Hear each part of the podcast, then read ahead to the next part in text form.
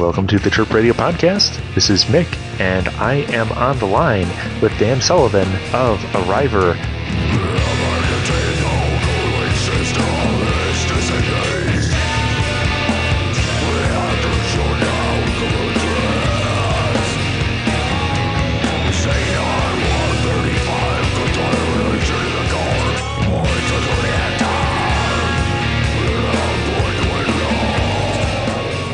How is your sheltering at home going? Have you been able to shelter at home, or have you been forced back to work? All things considered, I think we're doing really well. It's just me and my wife here in our house on the west side of Chicago. I own a custom fabrication business, and we had a couple of weird weeks where I had to furlough people, but pretty much everybody's back in the mix, and not all our projects dried up. So we're busy for the time being, and I truly hope it continues to be that way. So how long have you been in the custom fabrication business? More or less since I moved to Chicago. So I moved here and got a job working at the Art Institute, which is where I met my wife, Adria Soto, and she was getting her master's degree. And then from there, I started working in galleries and museums and on a trim carpentry crew and with art installers and riggers, and then in a shop where I learned how to build cabinets and built-ins. And then from there, I started my own business, and it's been one thing after the next, one project leading to the next. We're doing some pretty exciting things. I mean, there are a lot of other things to be stressed out about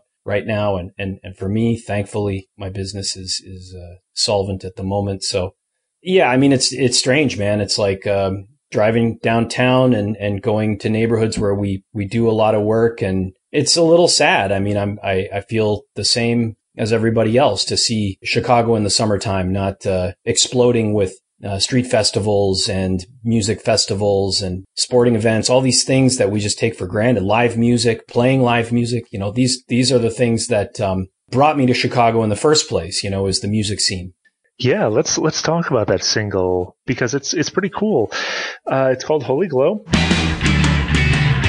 It is a cover of a song from The Ophelias.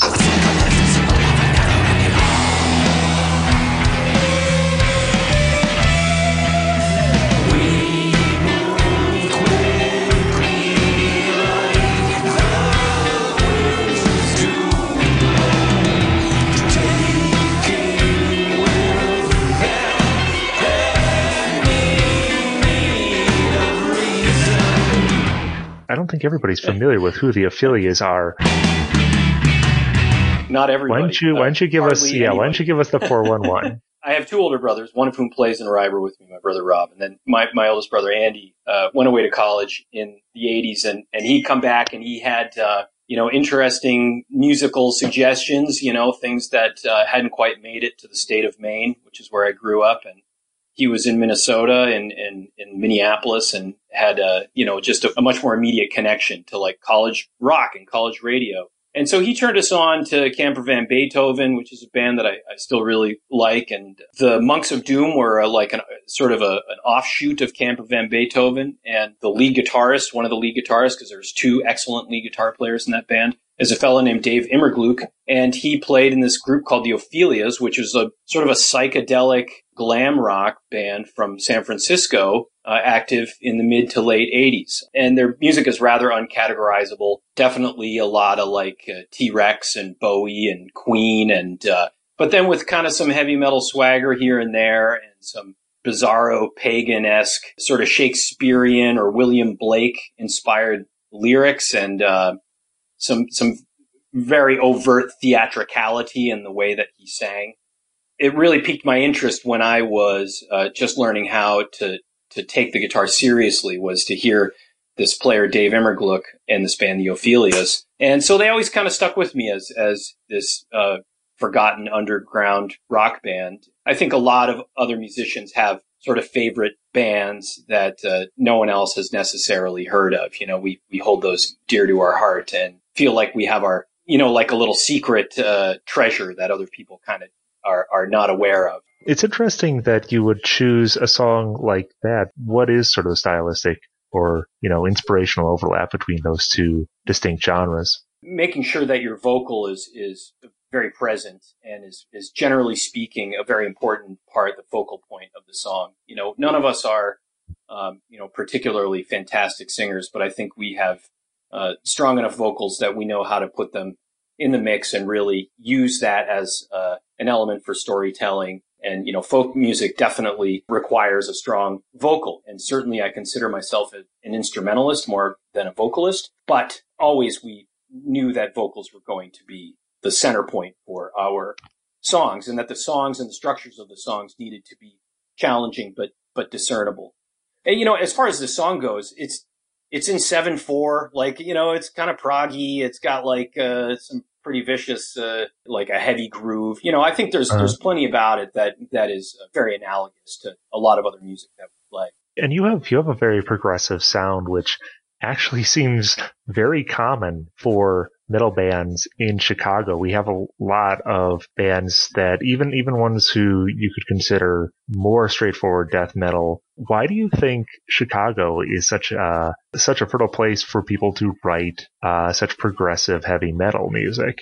I think that heavy metal at its core has always been a progressive art form and a progressive genre of music. There's a great deal of latitude allowed to the artist to bring in different influences, to sing in different languages, to play at different tempos. It's obviously operating outside of the confines of pop music. That allows the artist to really try anything, which is not to say it'll be successful or listenable. You could have a band that plays at blinding speed, and you could have the slowest band to ever play music. And somehow they're both kind of considered to be under the same tent. Right.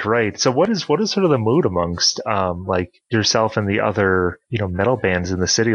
Is there any sort of competition between you guys? Do you ever hear something that Snow Burial is doing and oh man, we gotta top that? Or are you just really excited when you hear a great metal record by a local band? It's awesome to go see a band and be like, that's so good. I want to be better or as good, or it gives me ideas. Of course, that's what helps make a scene so vibrant is that community, which I think is equal parts, friendship and a little bit of hopefully friendly rivalry. Are there any bands that are not approachable? Everybody is entitled to their own space, especially when they're getting ready to perform a show. And I've never had a problem with anybody, but metal and doom metal, and there's definitely a misanthropic thread that runs through that. And some people wear that on their sleeves and other people carry it inside. Not everyone is the friendliest person right out of the gate. Yeah. And you sometimes need to win people over through keeping your mouth shut and having them respect your music. You're not going to be chummy with them backstage, sharing jokes or whatever. But that doesn't mean they're bad people, right, or they don't want to make a connection. Some of the nastiest bands you'll ever hear, you meet the people and they're the nicest folks, right. So it's really impossible to say.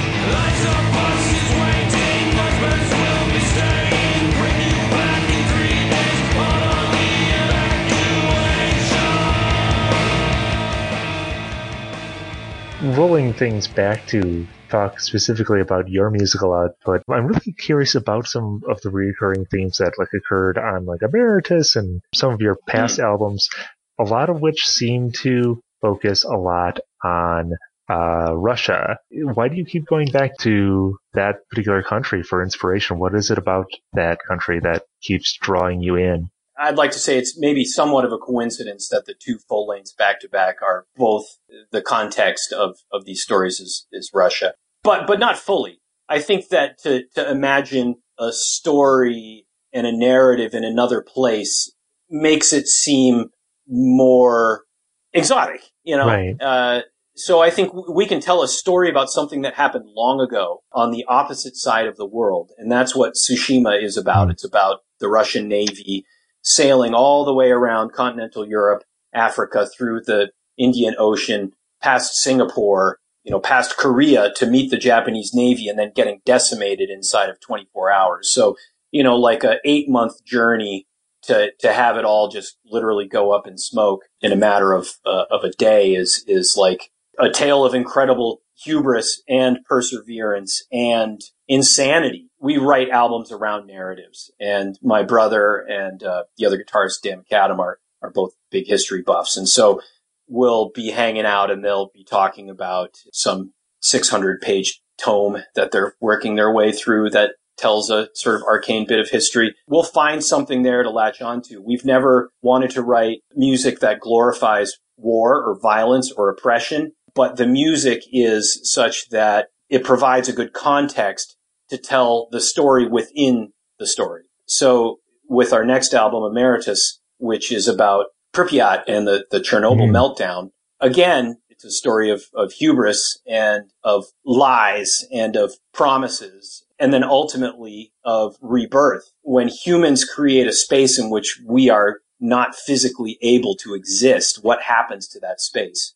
Well, nature moves back in, right? I think that finding the resolution to that story, you know, you can tell the part about the heroism and the horror of the meltdown, but you can also tell the story of this sort of magical realism of the wolves returning to Eden. I think it's finding, you know, in both cases, it's really about the story more than the place, you know, and the themes within the story. Didn't Emeritus drop around the same time that HBO, the Chernobyl series premiered? We've had a couple coincidences like that. We made an EP called the Simon Mann EP, which is about a South African mercenary and his failed coup attempt of Equatorial Guinea. And right about the time we finished that, he was released from prison. So all of a sudden there's like this kind of synergy between his story and our album. And then with Tsushima, our release was almost 100 years to the day of the actual date of this battle. Yeah, that's pretty, again, totally coincidental. And then with Emeritus, I believe it was an anniversary. I think there was, when did that happen? 1989. So I believe it was the 30-year anniversary of the meltdown. There are so many opportunities for, you know, HBO to come and license our music for their miniseries, and they just blew it. And that's on them. You know, it could have been better. It was good. You know, don't get me wrong. I saw it. But it could have been better. So I'll just leave. Great acting, great story. Soundtrack could have music, little lacking. Soundtrack could have been improved.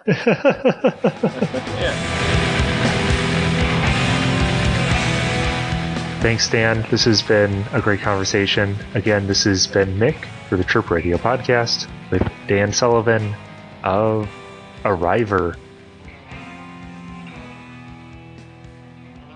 You can find this and other Chirp Radio interviews and podcasts at chirpradio.org/podcasts.